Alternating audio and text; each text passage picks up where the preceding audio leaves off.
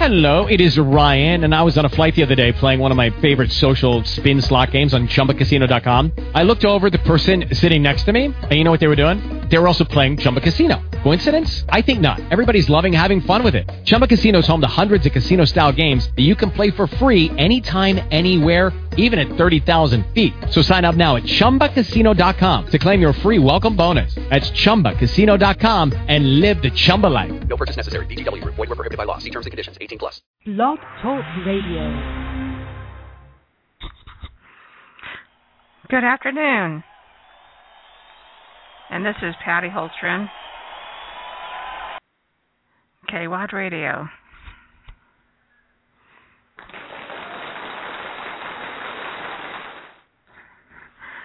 We're here today with Chet Shupe, and he is in the call-in queue right now. And I'm going to introduce him. I met Chet, uh, well, for a little over a month ago at a writer's uh, workshop. We were uh, learning more about marketing and um, after we publish our book, what to do with it. So uh, I was in that class helping out, and I met Chet, and he asked if I could, you know, help him with some marketing, help him with some media work, and I said sure. So that was about a month ago, and we've been working uh, together since then. And I'm going to introduce Chet Shupe. He's professional. His professional background is in electronics engineering. As a young engineer, never did he imagine that someday he would be developing a thesis that addressed sociological issues. At some point in mid career, however, he was inspired to apply his background in control theory to a human to the human condition. Out of this he has come to a unique perspective addressing the perplexing issues that increasingly face us, including, among other things, our lack of intimacy. Why is our world essentially without intimacy when that is what we want most? That's a really good question. Intimacy to feel is to feel as one with those around us and with our surroundings, where being in the moment is as natural as breathing. If what we want most is to love and be loved, what is preventing it? Chet's going to offer some answers to the question and also suggest a path in which to recover from our natural state of intimacy. And of course, it couldn't be at a better time, which is right before Valentine's Day. Are you there, Chet? Yes, I'm here. Hey. So glad to have you here. Yeah, I'm not on the phone I was planning to use, but we'll get by. Am I coming through okay? Yeah, well, I think everybody can hear you. Great. And just let yeah, just to let everybody know, um, we are on chat. You have a few people on guests on the guest chat. So if you have any questions, just type them in there uh, in the chat, and I will definitely forward that to Chet and ask his question for you. Or if you have a comment, or if you'd like to say, "Hey, Chet, how you doing?" then you go ahead and do that, and I will definitely forward that to you. Also, the guest call-in number for everyone is seven one four two four two five one four five. That's seven one four two four two five one four five. Obviously, if you call on your cell phone, that'd be fine. Uh, but otherwise, it will be a call. It will be a charge on your regular phone, your landline. So, Chet. I introduced you, but tell us a little bit more about you. Okay, well, first thing I want to say is the reason I'm not on the phone I was expecting to be because I called this number on the landline and they said it wasn't in service. so if people have some difficulties out there, well, this oh, may be okay. foreboding, but uh, most of you have cell phones, so that shouldn't be a problem. Well, I grew up on a small farm, well, part farm and part ranch, in a small rural community in southwestern Kansas. As you mentioned, my profession is as an electronic engineer. And as you noted, I ended up applying my engineering background to sociological issues, something I never imagined that I would ever have any reason to be doing. This happened because at the age of 43, I was successfully treated for severe attention deficit disorder from which I'd suffered all my life. By the way, excuse my voice, I'm recovering from somewhat of a cold. we'll forgive you. Okay. Until then, my life had been largely a story of surrealistic horrors. The experience of having a serious brain dysfunction suddenly corrected by the drug Ritalin gave me unusual insight as to what those billions of neurons between our ears are doing up there. As a result of that experience, I soon became concerned with issues such as what is the brain's purpose? Applying my background in system control theory, I concluded the brain is a controller of the life of the species. I then became focused on understanding why all species are self governed. This has led to an engineering based rather than a religiously, psychological, psychological, philosophic, or neurologically based assessment of the human condition. By the way, if I have a strange accent, I just call it a Kansas accent. So I try to get by with that.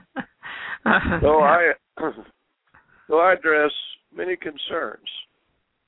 Given our present circumstances, the main issues are why are we destroying our habitat when we know that we need it to survive? And why are we living essentially without relational intimacy when what we each want more than anything else is to love and to be loved? So those That's two right. problems may though those two problems may seem unrelated, they both result from the same issue. Upon our metaphoric expulsion from Eden, we have since been trusting our lives to monetary and legal systems instead of the human spirit. Indeed, we have seen the human spirit as our enemy. Well, that's a quite a mouthful. And uh, and you definitely have a lofty uh, subject matter here, and something that you know is definitely near and dear to I would think most of our hearts, or should be. And uh, Yes. so- You were you weren't coming through to me real there, well there for a second. Oh, I, I said that you're that you have a really deep uh, discussion here, and an ideology uh, that Okay. it should be should be near and dear to our hearts. Well, uh, like you mentioned earlier, since it's c- coming close to Valentine's Day, I guess love is an issue of uh, treasure. But keep in mind, uh, in all of this discussion, I'm talking about relational intimacy, not romantic intimacy. Though there's I'm- nothing wrong with that either. I'm glad that you uh, clarified that. That uh, way we don't have to issue a rated R version here. this is not just for adults. This is for all families. I mean, we're we're talking. Uh, you know, this is family oriented. So, uh, nothing that I think that Chet has ever really said too much about. Uh, that's probably about as far as you're going to get right there. it could be that children could deal with it better than adults. well, I think they have a natural gift for it. Don't you think that? That I think well, they're yeah, born with children are spiritually children are spiritually free. They're not repressing how they feel about now in order to realize their visions of the future. Well, what point do you think? Well, what what point do you think that they change? Well, the moment that uh they realize they have to go to school, I guess. The, the moment they realize that uh, uh becoming an adult is to be concerned more about the future than about the present. Hmm. I mean, I wouldn't You know, think the- that I wouldn't think that being at school would actually cause them to not to be intimate.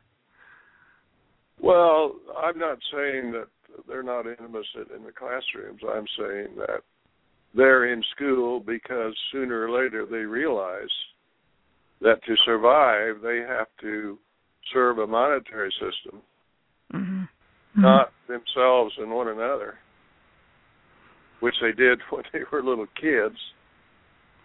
And Right. uh, that is what we, I mean, as adults, we end up transferring the significance of life to the future. We don't live in the moment. We transfer the significance of life to the future. And it's through school is which we start learning that process. Hmm. Okay. Well, I'm going to go back a little bit and talk a little bit about your your writing because I know a lot of a lot of authors are listening right now. They listen to the show regularly and they like to know um, more about the author and and what uh, how do they Okay. you know get around how, what do they do with their their lives. So I'm going to say it's rare today to find an author who does nothing but write for a living. Do you have a real job other than writing? And if so, what is it? And what are some jobs you've had in in your life in the past? Well, uh, other than the work my dad put me to on the on my Kansas farm, uh, I spent my career as an engineer, from which I'm now retired. And I'm not an author by profession. I'm an Okay. author just because I have something I want to say. There you go. You you've got a platform. You want to. You definitely want to say it. So Yeah. that's uh you're not a professional author you're just it's something that you're you're doing in order to be able to get the message out yeah. okay so in that case what compelled you to write that first book then Well, I guess they say the best way to learn is to write. Hmm. I suffered during my life not only from brain dysfunction, but after having that corrected from cultural dysfunction. I just wanted to understand more clearly what has happened not only to me, but what has happened to our species. Through my writing, a lot of those answers came, at least to my satisfaction. Through my writing, I not only do I learn, but I can also share my conclusions with others. that's terrific uh, so you really haven't always wanted to be a writer obviously you something that you were saying that came later Yeah, no, no, no. Uh, with an explanation point, I haven't always wanted to be a writer. I, I probably shouldn't admit this, but the only course I ever failed was freshman English at Kansas State University. Keep in mind, though, with ADD, school was not easy for me. Indeed, I considered school the punishment we get for being born. Oh wow. Okay. Uh, I would think there's a lot of other punishments, but going to going to school is yeah. I, I can understand. Most kids would say that. You know, they'd rather do anything but go to school. Well, a, young young men should be out playing with their buddies, building their bodies and their skills, learning from elders, as required to contribute to the life of their extended families when they're adults. Not not be required to sit quiet and still in a classroom for hours while attending subject matter for which most of them are have don't have the slightest interest. I'm going to divert for a second and, and ask a question about this. Um, you know, now we we make it mandatory for children to go to school, where once upon a time we used to have you know uh, some schooling, but most kids wound up having to work the farm, or and as you said, learning a trade with someone, have, uh, finding a mentor, finding someone to uh, could you know, help them to learn a trade. Do you think that we Yeah. should get back to that kind of? Well, well, anytime you lose community. See, when we lived in Eden, life was totally community. And so the education happens by nature. There is no school or anything. You just learn from your elders and uh your play how to be an adult. But Mhm. the more you lose community, the more we are no longer accountable to one another directly. The more we're accountable solely to ourselves through some abstract method of attaining our resources, which in this world is money. Right. So the reason we're going the reason we're going to school isn't to be true to ourselves and to one another. We're going to be, to school to be true to a monetary system, so that we can have food and clothing, shelter, and respectability when we're adults. But that don't even that don't get us to community. That just gets us to something on the table. Uh, there's not much food for the soul in that life, there, you know, uh, but we do Hmm. get our material needs uh, provided if we're fortunate. So I think that perhaps when an, a country becomes more industrialized, such as uh, as the U.S. did, and we suddenly had, uh, you know, you had parents all, you know, both going to to work. It became, I think, necessary to find ways for the children to, you know, to uh, use utilize their time. Do you think that's Well- why we became obsessed with uh, educational system? Well, uh, for me, it goes way back. I mean, the moment you start allowing money to make claims on the land, then money will drive people off the land. That's happened from the time of our very first monetary systems in Rome. See, in Egypt, they didn't have a monetary system. And therefore, they lasted for about 5,000 years because there wasn't anything to drive them off the land. Mhm. But money always drives people off the land. As a matter of fact, our world in this day is being de- uh, the, the the bread baskets of this world are presently being uninhabited. Everyone's being driven to the cities, and it's people don't go to the city because they like the city. They go Mhm. there because there's no way to stay on the land economically, and so Yeah. they go to the city. They they don't like slums. No. But if there's no way to survive on the land, they end up in slums. And Okay. uh, once every once in the city, then you're totally dependent on industry or whatever you got, you know, just Mhm. to keep things going. Well, we we've got ourselves a caller. Are you ready for somebody? Sure. Okay, this is going to be number one one three nine. Your last four digits. Are you there? Yes, good evening. My name is Hugh. I'm in Virginia. I was basically just listening, but it's uh, very interesting, and I'm working on a big mission and vision of bringing spirituality into global economics and combining it with unconditional love. Well, that's well, Well- welcome. Well, that uh, you know, whatever whatever people can do to get people more directly dependent on one another, I celebrate. Because only in interdependency can can intimacy exist. And from my point of view, but I'm not saying I'm right. I hope you have some ideas there that'll help. From my point of view, money is the enemy of intimacy. Because as long as each each individual has a separate bank account, then we are spiritually estranged by that bank account. And uh but I don't want to be I mean just the words you said in your question ring true to my heart because you are talking about intimacy and so I don't want to I just explaining what my view is. I that doesn't mean that what you're working on isn't valid. Yes, I'd like to share a blog with you in that respect. If you Google the word creativity777.com, it will bring it up. And Thank uh, you so much. Yes, I have a little poem on there that I and I have a self-taught expertise of what I term creative utilization of information. And this poem is only three lines long. It's titled "Caring, Sharing." It reads, "If you dare to care, then share. If you share, pay heed. God will reward every good deed." And currently, I'm using that poem to help the people of Haiti who can't help themselves. Beautiful. Wow. Yes. Beautiful. Yes, Beautiful. I, I Thanks for thanks for your effort and concerns.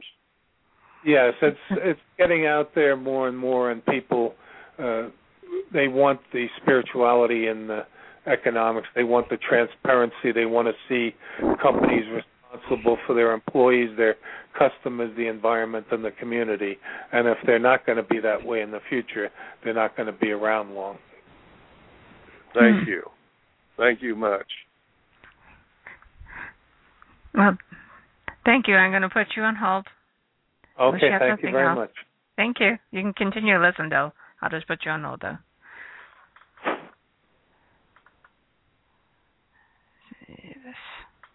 No, that was a wonderful call, and we always Yeah. uh, we always look Well, look forward to people who want to and and try to make a difference in the world. yeah. Well, I'd like to address the issue of why the book's title is Eden. Yes, I was going to ask you that. Okay.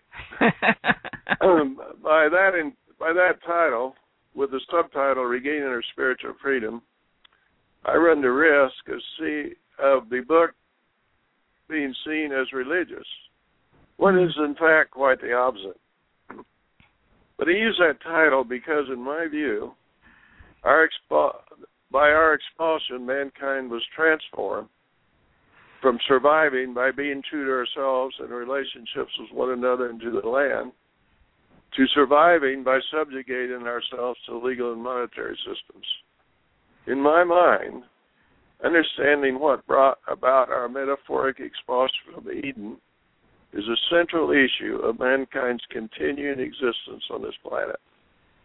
As for the term spiritual in the subtitle, as I advise the readers in Eden, in my book, spiritual nature means exactly the same as emotional nature.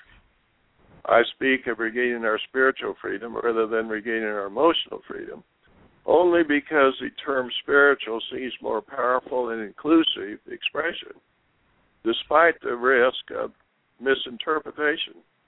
Besides, if a religious person picked up picked it up by mistake, then nothing's wrong with that. From the point of view of Eden, we are all religious, meaning that the idea that governmental institutions, science, and technology will save us is as profound an illusion as the idea that God will save us. Wow. Well, I So, know that's a bold statement, but yes, but, yeah. but trust me, I don't respect any. I don't disrespect anyone for being religious. I mean, this book is my religion, for God's sakes. I mean, without intimacy, without any way to secure our needs from the land Mhm. to our relationships with one another, we all have to have something to believe in, Well, that's just that's, for our that's emotional true. survival. That's true. And I, I find that, you know, sometimes I, I wonder how people who don't have something to believe in can actually get through the day, you know? Uh, because Well- everything going on in their lives that sometimes is I, a lot. I did know a guy, a, a good friend of mine, as a matter of fact, who, by the way, has played a role in this book because he's listened to a lot of my going on about it when I worked for him, when I worked with him. But anyhow, he had just sort of decided that life is uh that life is meaningless and just was comfortable with that. and I guess that's one way to deal with it. Now, But you currently not many, working? not not many people can manage that. No, and, and he was a very stable, very, very, a very dear friend. I don't want to any way negate who he was by by having the listener think that in, that that that I'm negating him by that deal. No, he he managed very well with that, and, and at least he wasn't dangerous. Which when we get hopped up about our yeah. all the meanings we mistakenly put in life, we can become deadly. Yeah. But not because we're bad, but we got to have something to do. Hmm. Yeah, I often say that, uh, especially with um, some kids who like to uh, mess with computer systems and and hack into computers. I'm thinking, man, if they actually put, you know, the, the, their brilliant minds into and do something, you know, other than that, can imagine what they could do with it. Yeah. So are you? I know that you told ahead. me that. I know you told me that you were not going, not really writing another book. So what are you working on right now? Well, uh, I, uh, I, you know, when I finished Eden, I thought my writing was done for a while. You know, not not that I was pleased about that, but I just what I thought. But it turns out, I find that uh, things, ideas keep coming to my head, and so possibly some of the most uh, encompassing things I, that I've written has been since I finished Eden, and uh, they will be reflected in one way or another in future editions if that were to come about. But uh, I am writing, turned out some articles which I hope to get published uh, to promote Edens, and some finished ones are one is spiritual zombies. Another one is saving the world by rediscovering happiness. Another one is adaptability, a blessing or a curse, which, by the way, can be found on the internet at Smashwords.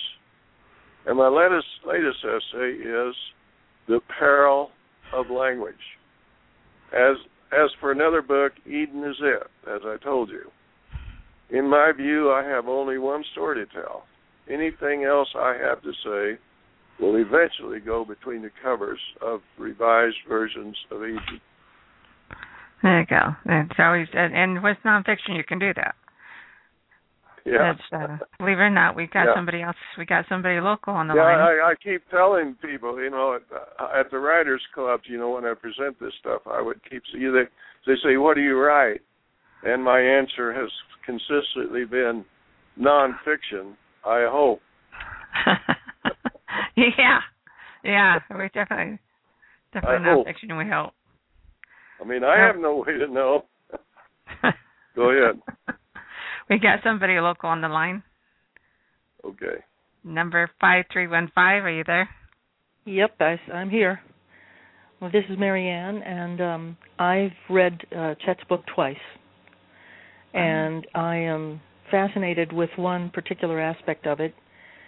Uh, indeed, uh, I agree that we think science and technology are going to save us. We believe that well, when we run out of whatever there is on the earth to live from, that there will be something, some other place for us to go, or some technological uh, marvel that will make life uh, okay again. And but really, I think we all understand, and it's I think it's the basis of the inner fear that I think all people have. There really is no safety. You could go out of your house today and be and something fall on you and kill you. And um, I, I take his discussion of intimacy to really be tightly allied with that idea, because I think the only safety, or the only antidote to the lack of safety, is the intimacy of which he refers, to which he refers. And um, I, the idea of people being completely dependent on each other, in in itself, just to contemplate that, it's like jumping into a pool of water from a high height to me. And I think too too many other people. I think that there's a lot of we have fear uh, of each other. We're afraid of each other. We've gotten to such a point of lack of intimacy that we're afraid of each other. We, we've And been I- indoctrinated in fear. Yeah, we've yes, been exactly. indoctrinated in fear. But go ahead. Well, my the question I wanted to ask you is, I, I know you, I, I, I sense that you believe that the human individual is hardwired for intimacy, um, and that requires, in, in order for us to have that, it requires that we no longer live in large, massive communities. Is that right? Well, what we have, see, we're members of a social species, and uh, you, you take a member of any, you take any social species on this planet, you will find nat, you'll find extended families of one sort of another, and those families will be about the right size. And the only thing that I I see uh, uh, humans living in spiritual freedom is different from that is that I think that the social structure in a natural human culture will go one step above family. It will go to the level of community, in which a number of families will be supporting each other by by protecting each other's territorial claims. But you- do before I go mean- on, I want to say uh, a bit about Marianne. I uh, uh, thanks for calling Marianne, and uh, You're welcome. Marianne has assisted me as a professional critic for a year or so before completing Eden. Her assistance has been invaluable, not only as a critique, but as a source of inspiration and as a friend. Marianne, by the way, her last name is Ferrari, and that's spelled F A R R A R I, just like that little Italian guy that made all those fast cars. but anyhow, Marianne wrote about the author in Eden, and and most of the text on the back cover. And indeed, a lot of the richness of Eden is in part due to her participation. I just wanted to mention that. Well, I'm blushing now. Well, Uh, you're, we, you're, we, you're, we do we we can't tell that on the radio, but so we Well, do discuss. your support has been invaluable, and thank you so Well, much. Well, thank you, Chet. Um, oh, we discuss this a lot. Uh, I am I am still not on board with the entire solution that Chet has come up with. I can't bring myself to. I think there's a surrender involved in it that I'm not ready to make. And uh, just as I, I really envision intimacy is a surrender, uh, individual intimacy, and I think this is a giant intimacy that he's talking about. And uh, I find it fascinating Well- to contemplate. Well, certainly the issue that you talk to is the one. See, I don't know if spiritual freedom will ever happen. How would I know? But the thing that will be the most difficult is the issue that you so honestly expressed, Marianne.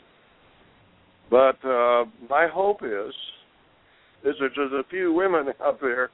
And by the way, when I see a natural human family, I'm talking about a, a, a, a group of from thir- 15 to 20 people who are bonded by their emotional and material need for one another. And uh, that means without separate monetary identities and without rules in the wall prescribing how they will serve one another. But I think that oh, and the other important feature about that family is is that the nucleus is a bond between women and the men will be there by the grace of the women to support the women and their children. And not only that, the men will behave. Not because of a law to that effect, but simply for the privilege of being allowed in the women's presence. Yeah, I know most men are probably probably about ready to hang up on you, but you know, Well, we women they don't- yeah. they may not realize it, but having a woman with her life anchored in a sisterly bond would be much better in many instances than having a woman who's trying to anchor her life in him. Because Mhm. there's a lot of things that sisterly bond has to offer those women that we, and I'm including me, have no hope, have no clue. May I throw in a thought here? Pardon? May I throw in a thought on that? sure. I think one of the most fascinating aspects of Chet's ideas is his conviction that being a social species, humanity was not genetically prepared for pair bonding, rather for, as he refers to it, social bonding. And uh, he explains that the divorce rate is as high as it is because it is unnatural for us to pair bond. I mean, you could really talk about that for hours. Yeah, well, you know, Yeah. through private violence and emotional and physical abuse, you know, basically our our spiritual natures are screaming at us, "Hey, what are you doing?" we they, our spiritual natures want a body of people. They don't Mm. want one other person out there that's that's trying to be real. I'm not blaming Well, and people then women for this. don't women shouldn't want to completely prostrate themselves to the needs of everybody else all the time. Mm. That's what I think Well, uh, the- for me proves well, it. What, well, women women want to take care. That's what women are about. They want to take care, and so many times in a pair bonding relationships, women give their all to that relationship, and yet things just for some reason don't work out, and they end up blaming themselves. Mm. Yeah. They aren't the problem. They aren't the problem. They they are trying to make a dysfunctional family work. I mean, uh, a dysfunctional family from the point of view of our emotional natures. Hmm. and you can't do it. I mean, you, you can endure, but experiencing intimacy, I mean, relational intimacy and enduring are two very different things. In an Okay. extended family, we would know intimacy. I can imagine Because- that a lot of a lot of things like um I watch the news very very little. I mean, I'll sit there and I'll watch it for about 5 to 6 minutes is about all I can bear. And then I change the channel. Um most of what you're talking about yeah, the things that I see on the news could have been alleviated and not even have happened if we would have Well- had this you know relationship with you know a, a group of Well- people who took care of each other. I, I, let me say, when I talk about marriage, I don't want people to get the idea. You know, from my point of view, any relationship in which people experience intimacy is functional. I mean, intimacy is a test for functionality. And in the obvious reality that there are many happy married couples, I would in no way ever want for anyone to think that I'm disparaging their relationship in the least. If you are experiencing intimacy, then you are finding satisfaction to the needs of your souls. The problem is, satisfaction to a lot of our souls cannot be provided by that relationship. And evidence is in the distressing dysfunction of our family, overcrowded abuse shelters, uh, disappointments and disillusions in the relationship. And uh, you know, I have once said, I have said, I have thought, if there was any institution in this world that causes much abuse, sexual abuse, emotional abuse, physical abuse, as the institution of marriage, we would outlaw it before the sun rose the next morning. But there again, I don't want for anyone to think that I'm disparaging any particular married relationship. If people are experiencing intimacy, and here I'm talking about uh, relational intimacy, Mm-hmm. then they are filling the needs of their souls, and I celebrate that. I uh, rejoice in your good fortune. So, um, how do you feel, uh, or how did you feel the day that you held your book, first book in your hands? Well, it was. You know, this book required only a little over two years to write, but arriving at the comprehension required to put it together required decades. In that sense, it was exciting. On the other hand, there was uncertainty. If I am right, to regain our natural state of intimacy and sustainability, we require that our way of life be radically transformed. People have their lives, even their identities, referenced in our present way of life. It is quite understandable that people will not take kindly to many of the things I have to say, even if the promise is intimacy. Many of things have been difficult for me, for even me to face. The mm-hmm. success of Eden, therefore, is in no way assured, certainly not in my lifetime. I can't get too excited about that. I'll just have to roll with the punches, however they fall. On the other hand, because it profoundly questions many beliefs that authorize our present way of life, the success of Eden could cost me my life. A risk I take with reverence. To live under such a threat, of course, would not feel good. But but what if it actually does cost me my life? I sometimes ask myself. The only answer that comes to mind in those moments is considering what I see as a stake, my life amounts to nothing.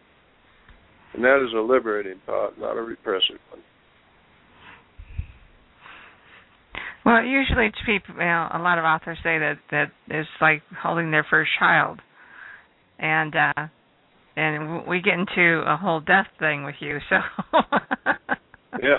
it, it just goes to show how deep your uh conviction is on this specific subject. Yeah, and by the way, the last paragraph in the introduction to my book, it says, I don't have it here, I'd read it, but it says, and finally, uh, I do not know the truth. I want to assure the listeners, I don't know the truth. You know, in Eden, you will find a surprisingly simple argument that explains virtually everything that's happened to our kind for the last 6,000 years. But uh, that doesn't mean it's true. Only the truth, only the truth the future can reveal the truth. And for that revelation to happen regarding Eden would require that some people actually trust their life to the human spirit by forming families based on feelings rather than arrangements. Okay. So I'm just saying I don't know the truth. I mean, uh, you know, this Well, is just a belief like question- all the others. I guess the question is, um, I mean, a lot of people who really believe in your conviction, convictions or some uh, some lofty ideal, um, uh, you know, either uh, as you say, you know, they were they were killed or, or, or you know, they had a problem surviving in this world. Uh, they didn't they, they didn't really see their their convictions uh, come true. So, I think in this particular case, Well- why why go forward with it? Well, at my last paragraph in my book, uh, at the, at the chapter ten, I think it is, I talk about, uh, you know, I'm not a leader. uh, hopefully, I'm a teacher, but I'm not a leader. And so I'm the last person on earth that would ever consider any of my business how other people should be living. So spiritual bonds were to actually start happening uh, because of what I've shared in Eden, I would be sitting on a couch somewhere uh, with my fingernails between my teeth saying to myself, God, what have I done? On the other hand, on the other hand, if as as circumstances develop, those bonds prove to be stable, and the people are finding true fulfillment in their relationships with one another, then I'd be in tears. yeah. So you know, it's not like it's my mission to save the world. I no one can save the world. And uh when I first realized what I think's happened, I sort of felt like that was my mission. But that's deadly. You got to Mhm. get over that real quick. And uh so at this point, you know whatever happens happens. And uh, certainly I would like to see uh, something happen because though I don't know if this is the truth, it is certainly my truth. And I would like to know before I pass on whether uh, I was right or not. But without some people trusting their last one, I'll never know. And uh, but but at the same time, uh, understanding what's happened, even though it was a tremendous shock when it I first realized it, has really made my life rather pleasant otherwise. Though I would still love to have a real family, a real spiritual home before I die for myself. But otherwise, because I don't get involved in relationships in ways that spiritually I don't fit. And there's a lot of pain when we get involved in relationships where our spirits don't fit. And at least Yeah. I'm relieved of that pain.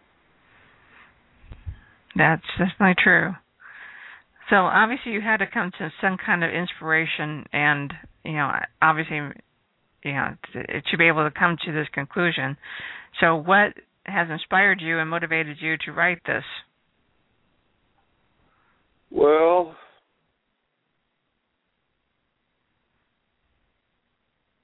I think I have. Um,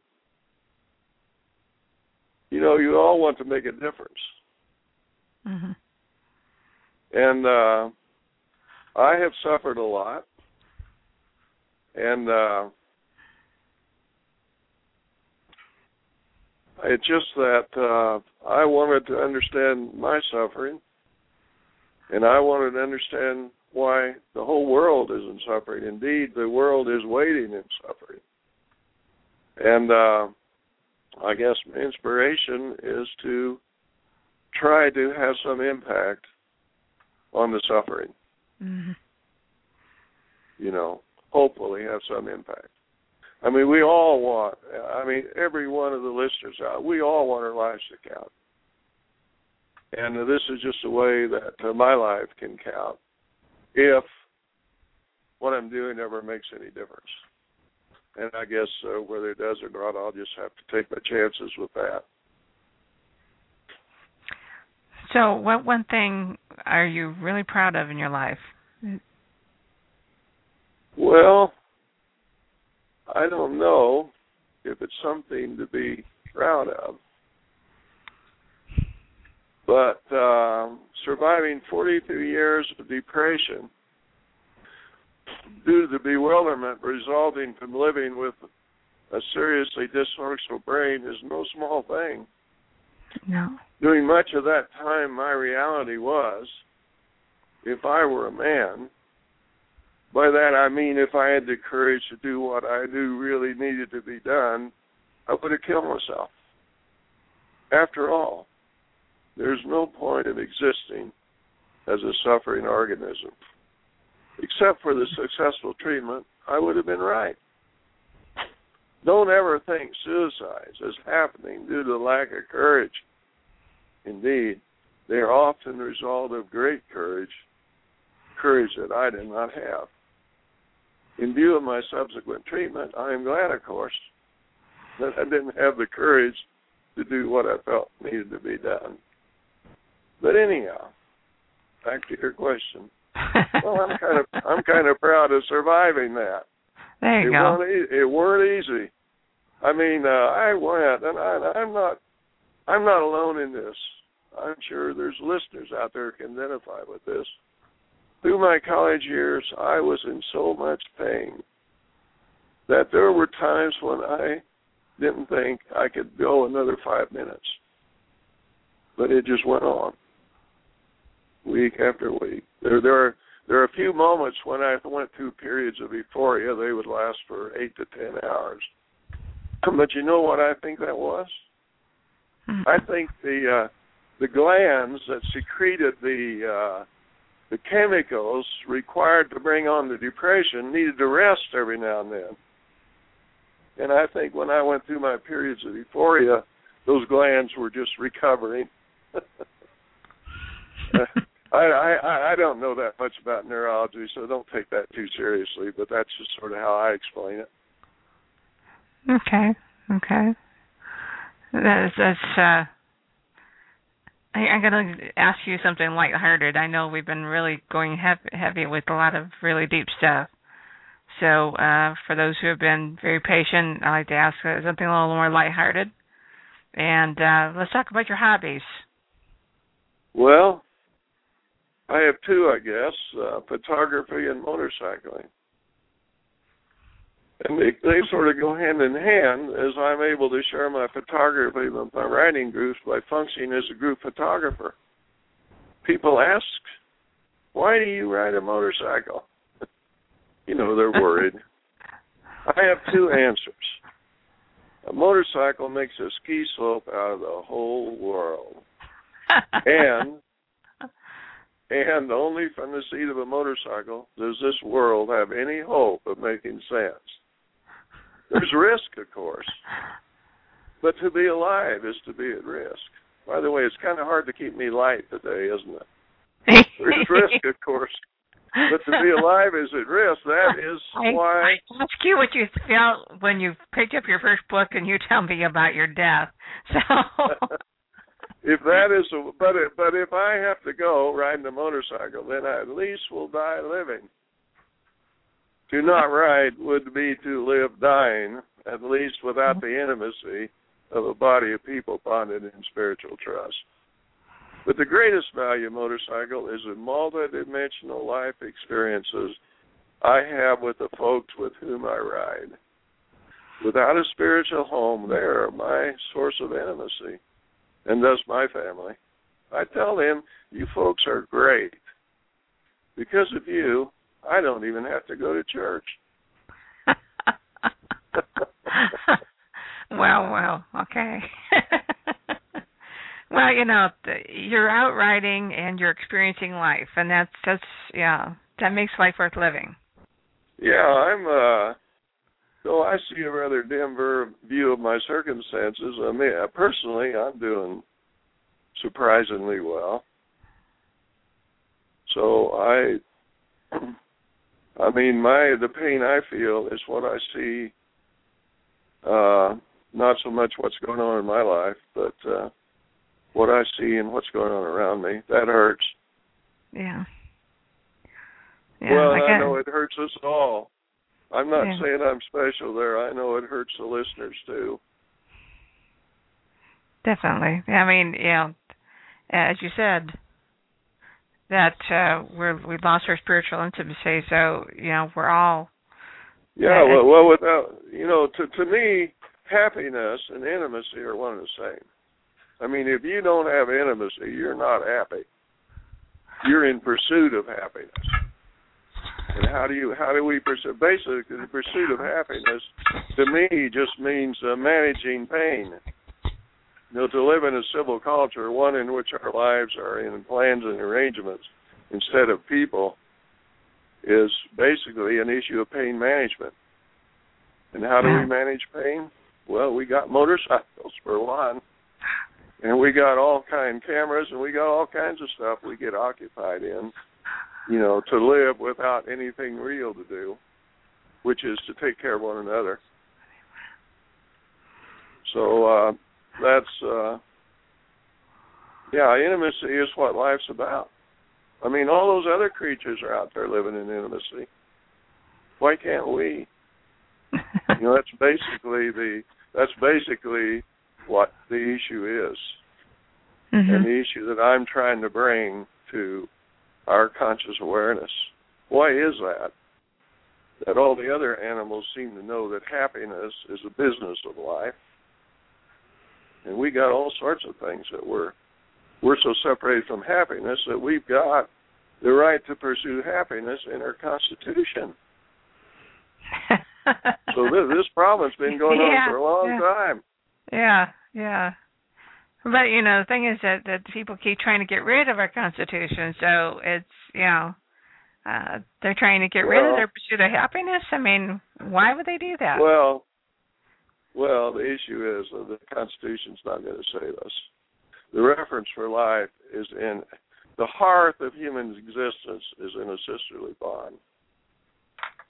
It's not in a law. It's not in a court. It's not in a king. It's not in a God. It's in what it's in the collective awareness of those women when they're taking care of each other, when they're taking care of their children, and they're taking the care of the men who have joined to support them. That's where the heart of human life is. And those women, they won't put up with nonsense. and what is nonsense? I mean, they don't not put up with nonsense because they think nonsense is bad. They won't put up with it because they won't feel like putting up with it. And what is nonsense? Nonsense is anything that those women deem to be nonsense. That's the final word. That is, if we want to keep living on this planet. Well, I want to talk to you a little bit about uh, population.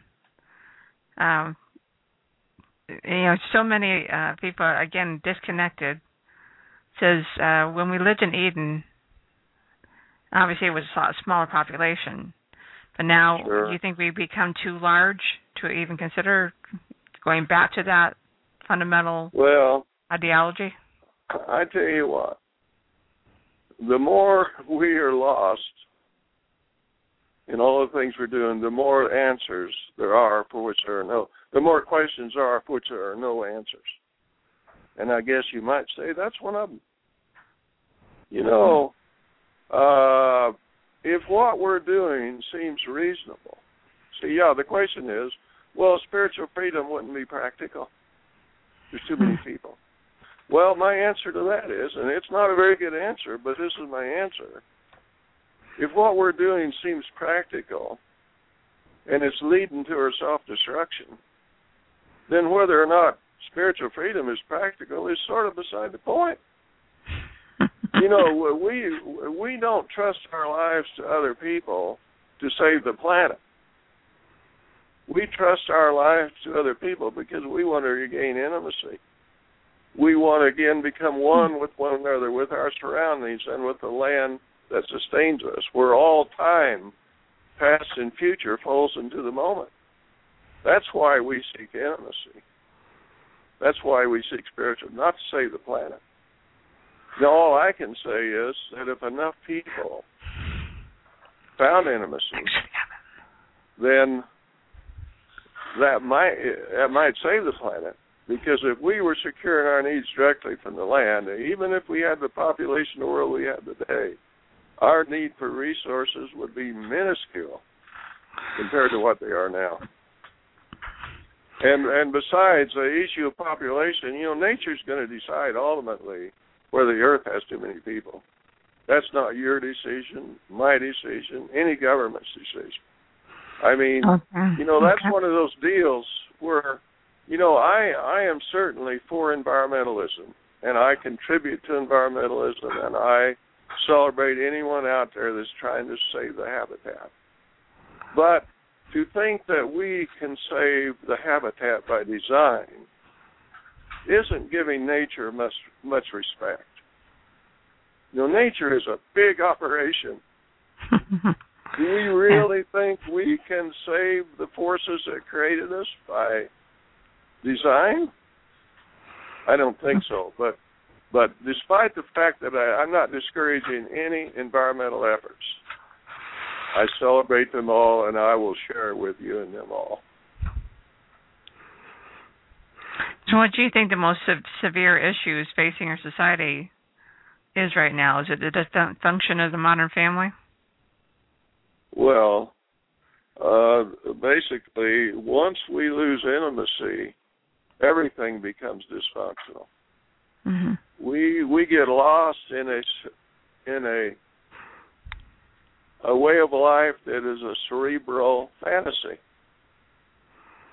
Or it could be a, a nightmare depending upon where you find yourself on the ladder of privileges.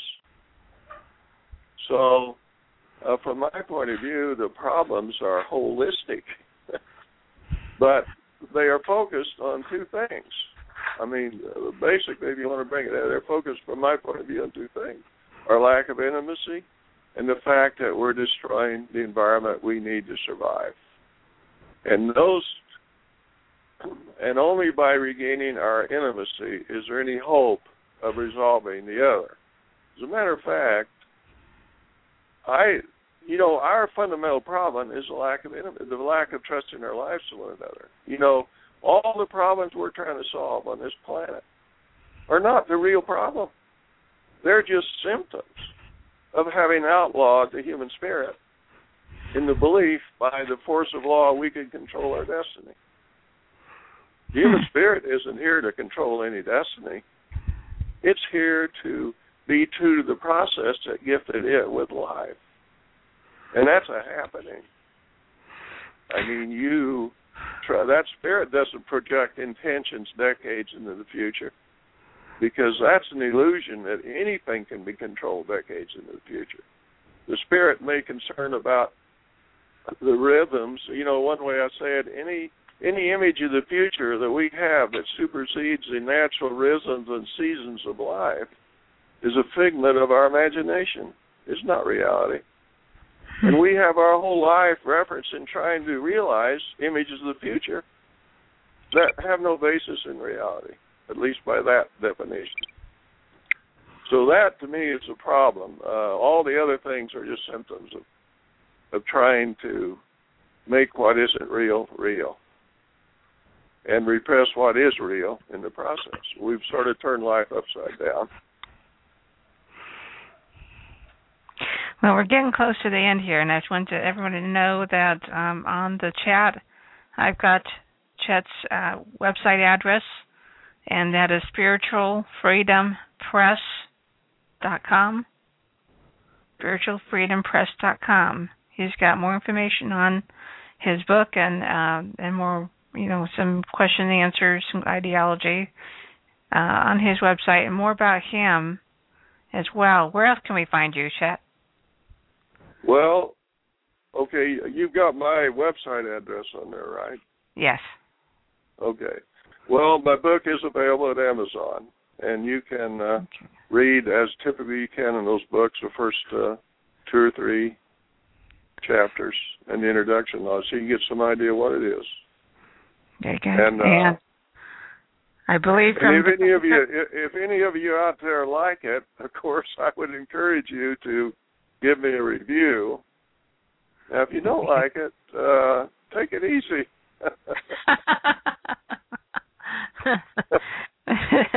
remember that everybody has a right to believe in something.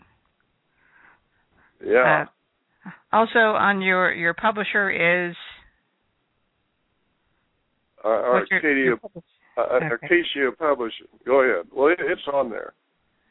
Right. So yes, so Acacia Publishing is. I'm, I'm asking you. I know who it is. I just am letting Oh. you tell everybody. Oh, Karen else. Gray. Karen Gray Okay. with it, and she's done a great job for me. She's done a fantastic job. Uh, they did a the the picture on the front of the book. By the way, since I hobbies photography, I I did the picture, but they did the book layout, and they did a fantastic job for me. I'm really uh, pleased with that. So as well as being uh, being able to buy it on Amazon, you can get it directly from the publisher, which Yes. I which I always Uh, uh. recommend. As I I, Yeah. I I don't believe in monopolies, but you know uh, Amazon has their has their way about them. But I definitely am all for uh, you know giving uh, my business to publishers. So definitely take a look at that. I will include that so that way you guys can have that. And are you on Facebook yet? Yes, I am on Facebook, but I don't understand it. well, how can they if get someone out there wants to volunteer and tell me what the heck is going on there, well, come on over. You're welcome. I'm too uh, old. You know, you know how I can tell I'm getting old? Because I'm not sure what an iPod is. But more significantly, I don't even want to know. you don't care. I don't care. It doesn't matter in the whole scope of of you know your reality. well, the question I always ask at the end of every uh, interview, and uh, is is an interesting one. Then and it usually helps me to understand, uh, and and other people to understand, you know, kind of who you are and uh, by your answer. And I didn't include this in in any of the questions, so you don't know what's coming. Well, you're putting me on the spot here. and and you got to think, you know, you've been saying heavy things all night, so think a little lighthearted here, okay? Okay, I'll try. The question is, now that you have successfully slain the dragon, how will you celebrate? Well, uh, you mean by slaying the dragon, haven't finished the book? What you mean? However you wish to interpret it. I can't Well, I guess I guess in my mind is I haven't slain the dragon. The dragon is still out there. I haven't even made a dent in the dragon. so we're going to hear from now, you. now, now. if if if Okay. I should, if the dragon should ever be slaved, and by the way, that'll be a long time after I'm here. But at this point, I'm just addressing the book to a group of women. uh, to, for me, the dragon would be slayed, as I say in the end of the book, if a group of women ever come to me and give me a big hug to tell me that Eden had sla- that Eden had saved their spiritual lives, and that I that wouldn't only make me feel good because of what it meant, because I did something for them, but because that would indicate to me that what I've I've said in Eden is in fact true. That would be the only evidence grounded in reality that what I've shared is true. Well, I tend to get heavy on everything, don't I? well, just let me say to the listeners, uh, thanks for tuning in, or would we say keying in? And I hope that uh, if it's been a little bit informative, and if not that, at least a little bit entertaining. And and thanks for being there. I just want everyone to know that uh, Chet's going to be uh, out live and in person, and uh, you can take a look at his books and and you know talk to him in person out at the City of Mesa's uh, Art Walk. As second Friday is this Friday, and so we will be out there, uh, you know, with Chet to have some fun and to talk to some people, and hopefully you know uh, get his message out to more people. So if you want to meet him, just come out to City Mesa. Um, if you're in Arizona, obviously. If you're not in Arizona, sorry. we'll have to do something else. But well, uh just let me say, if you ever want a book promoted, get in touch with Patty. She Okay. is doing it. She is. Uh, I'm really pleased with what Patty has offered me. Yeah, you're, part of my tribe now. Say that again. You're you're part of my tribe now. Hey, that is. Hey, hey, you get. hey, that feels great. that feels great. I just I just realized that, you know, you're part of my tribe. Sure. Hey, fantastic. I'm getting there. Maybe that dragon is going to get slain. there you go. Gotta yank one tooth at a time. Yeah. and with that, uh, since I don't have anybody that has given me other questions, and and um, on guests on your guest close your chats there, uh, everybody listening, I know you guys are listening because I can see you, um, but you are not saying anything else. So uh, definitely, you know, if you haven't heard this whole conversation, please go back within about an hour. It will be on uh, archive, so you can listen to it at your leisure and share it. You can share the uh, any of these uh, this information and, and the show to anybody else. So please get out there and share. And with that, I'm going to say good night, Chet. Okay. Good night, Patty, and good night, you all.